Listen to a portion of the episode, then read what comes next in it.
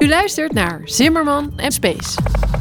hey, waar gaan we het vandaag eens over hebben, Hens? De James Webb Ruimtetelescoop heeft de eerste verjaardag alweer ruimschoots achter zich. Happy birthday. Buitengewoon scherpe foto's komen nu en dan in de pers en we kijken verder terug in de tijd dan ooit eerder mogelijk was.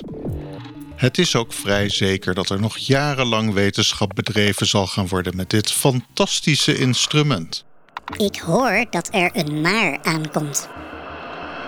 Maar we kunnen ons afvragen wat er nodig is om de James Webb Ruimtetelescoop ooit nog te overtreffen. Met een budgetoverschrijding van 9 miljard dollar, ruim 20 jaar werk en een bijna 15 jaar uitgestelde lancering beschikt de astronomie nu over een 6500 kilo wegend gevaarte van 21 bij 14 meter. Hoe komen we hier nog overheen? Well, Door er simpelweg meer geld tegenaan te gooien? Misschien niet. Aan sommige ontwikkelingen zitten ook grenzen. Neem bijvoorbeeld de computerchip. Er is een ondergrens aan de grootte van de transistoren op zo'n chip. De geschiedenis van de computerchip is bijzonder interessant en nog geen eeuw gaande. De transistor zelf stamt nog maar uit 1947 en een chip is feitelijk ook maar een pakket transistoren op één drager. Dat klinkt eigenlijk redelijk eh, logisch. Zo rond 1960 kwamen geïntegreerde circuits op de markt, waarbij NASA in de vorm van het Apollo ruimtevaartprogramma op dat moment een van de grootste consumenten van die chips was. Deze chips werden ontwikkeld door Fairchild Semiconductor. Zo rond 1970 waren zogenaamde MOSFET-transistoren op chips rond de 10 micrometer in doorsnede. Dat klinkt misschien al indrukwekkend klein, maar sindsdien werden transistoren alsmaar kleiner en kleiner en kleiner. Nu, in 2023, zitten we met onze transistoren zo rond de 5 nanometer. IBM zegt transistoren van 2 nanometer te hebben ontwikkeld, maar die zien we nog niet op commerciële schaal gebruikt worden. Oh, dat is niet best. In de Apple M2 Ultra microprocessor, die u mogelijk al in uw desktopcomputer heeft zitten, vinden we 134 miljard transistoren van allemaal ongeveer 5 nanometer breed. Toch is het maar de vraag of we nog veel kleiner kunnen gaan met onze transistorproductie. Dat is vervelend. Een siliciumatoom zelf heeft een breedte van ongeveer 0,2 nanometer, dus u kunt wel nagaan dat het einde van de krimp van siliciumtransistoren in zicht komt. Well, I don't see it. Bij een bepaalde grootte werkt de natuurkunde nu eenmaal niet meer mee. Hier nu is het dat technologie overschakelt op iets geheel nieuws. In het geval van computerchips zou u kunnen denken aan transistoren van een ander materiaal, zoals bijvoorbeeld bismut. Of het stapelen van meerdere chips. Of de kwantumcomputer natuurlijk. Oh ja, inderdaad. Allemaal zaken waar op dit moment hard aan gewerkt wordt. Net zoals we ooit van de vacuümbuizen overstapten op transistoren, komt onherroepelijk het moment dat we ook de conventionele siliconen chips achter ons zullen laten. Dat is nu eenmaal de aard van de mens. Het is nooit genoeg. Maar even terug naar onze ruimtetelescopen. Dat is goed. Hoe moet het daar nu mee? De James Webb Ruimtetelescoop is al min of meer aan de grenzen gekomen van wat haalbaar is met spiegeltechnologie. 21 bij 14 meter, dat is een immens ding. Deze ruimtetelescoop was al een huzarenstukje om te lanceren en in de ruimte uit te vouwen en te kalibreren. In de staat Arizona in de Verenigde Staten vinden we de Universiteit van Arizona. Aan deze universiteit is astrofysicus Daniel Apai werkzaam. Daniel werkt onder andere voor NASA aan de grenzen van wat er mogelijk is om onderzoek naar buitenaardse werelden te verbeteren. Ook doet Daniel zelf als astrobioloog onderzoek naar exoplaneten. In 2016, toen de James Webb Ruimtetelescoop dus al gebouwd was en een extensieve testfase inging, vroeg fabrikant Northrop Grumman aan Daniel en nog een dozijn experts van NASA en daaraan verwante onderzoeksinstituten om in Los Angeles te vergaderen over de toekomst van de ruimtetelescoop. Northrop Grumman had eigenhandig kunnen concluderen dat de grenzen min of meer overschreden waren met de constructie van de James Webb ruimtetelescoop en was benieuwd wat de experts zouden aandragen als alternatieven. Want het mogen duidelijk zijn: nog grotere spiegels op een nog groter oppervlak in de ruimte uitvouwen brengt te veel kosten en te veel risico's met zich mee.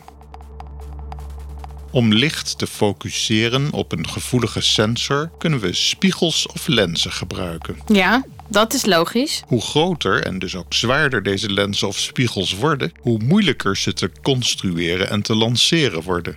En dus ook duurder en riskanter. Conventionele lenzen, zoals bijvoorbeeld in een loop of in een bril, gebruiken een natuurkundig effect dat bekend staat als refractie. Eh, dit vraagt denk ik om wat extra uitleg. Lichtstralen buigen daarbij af wanneer ze van het ene medium in het andere terechtkomen. Dit is ook de reden dat lichtstralen afbuigen in water, bijvoorbeeld in een aquarium. Maar conventionele lenzen worden ook boller, zwaarder en duurder naarmate we ze groter maken. Er is nog een technologie, de diffractie- of Fresnel-lens. Dergelijke lenzen kennen we al sinds 1819, toen ze werden uitgevonden door de Franse ingenieur en natuurkundige Augustin Jean Fresnel. Deze diffractielenzen werden door Fresnel uitgevonden om efficiënte en goedkope lenzen te bouwen voor vuurtorens. De Fresnel-lens is in tegenstelling tot een conventionele lens bijna helemaal plat dan weten we al gelijk dat deze lens lichter, goedkoper en gemakkelijker te lanceren zal zijn. Aha, zo zit het dus. Op de Fresnel-lens vinden we concentrische ringen die hetzelfde effect bewerkstelligen als een bolle lens, maar dan min of meer in het platte vlak. In eerste instantie klinkt het natuurlijk ideaal, maar er kleeft wel een nadeel aan de oorspronkelijke Fresnel-lens. En dat is de vervorming van het beeld. Oh, dat is niet best. Voor zoiets als een vuurtoren of toneellicht geeft het allemaal niet zo, maar voor een ruimtetelescoop is het wel vervelend als de lens in kwestie het beeld ernstig vertekent. Na de bijeenkomst in 2016 was Daniel Apai gefascineerd door het idee van de Fresnel lens en besloot het concept verder te onderzoeken aan de Universiteit van Arizona. Hij ging samenwerken met Thomas Milster, expert op het gebied van de diffractielens. In plaats van de concentrische ringen van Fresnel etsten Apai en Milster complexe patronen op microscopische schaal op plastic en glas. In augustus 2018 presenteerde zij een eerste prototype hoge kwaliteit Fresnel-lens van 5 cm diameter aan geïnteresseerden. Dit was niet langer het vage beeld van de eerste Fresnel-lenzen, maar een haarscherp gefocuseerd beeld.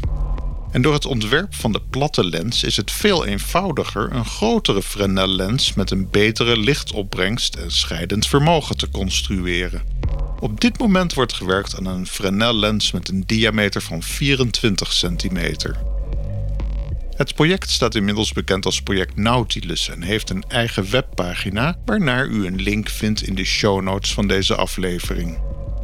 Apai en collega's verwachten dat er een ruimtetelescoop kan worden gebouwd met Fresnel-lenzen met een diameter van 8,5 meter. Ondertussen blijft zo'n lens echter slechts een halve centimeter dik, waardoor de technologie gemakkelijk drie keer lichter is dan vergelijkbare spiegels aan boord van de James Webb ruimtetelescoop.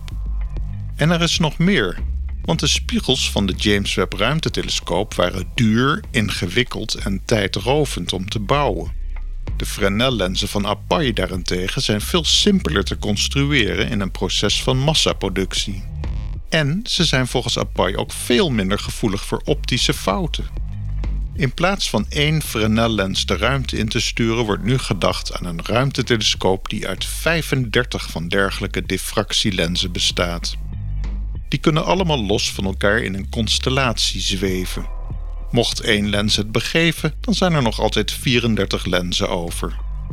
De beelden van al deze losse Fresnel-lenzen en hun sensoren kunnen met computertechnologie bij elkaar opgeteld worden tot een buitengewoon precies plaatje. Een dergelijke telescoop zou daarmee vele malen nauwkeuriger kunnen zijn dan de James Webb ruimtetelescoop en wellicht de vondst van buitenaards leven kunnen mogelijk maken. Uiteraard zullen we nog vele jaren moeten wachten voordat Apai's constellatie van Fresnel-lenzen daadwerkelijk gelanceerd wordt en foto's maakt voor de astronomie. Toch is het indrukwekkend en ook verheugend, vind ik, dat er nu al aan dergelijke ontwikkelingen gewerkt wordt. Terwijl de grote resultaten van de zoektochten met de James Webb ruimtetelescoop nog staan te gebeuren, zijn er al mensen druk in de weer met onze toekomst. Tot de volgende keer. Gebruik het apparaat de eerste week niet langer dan één uur achter elkaar.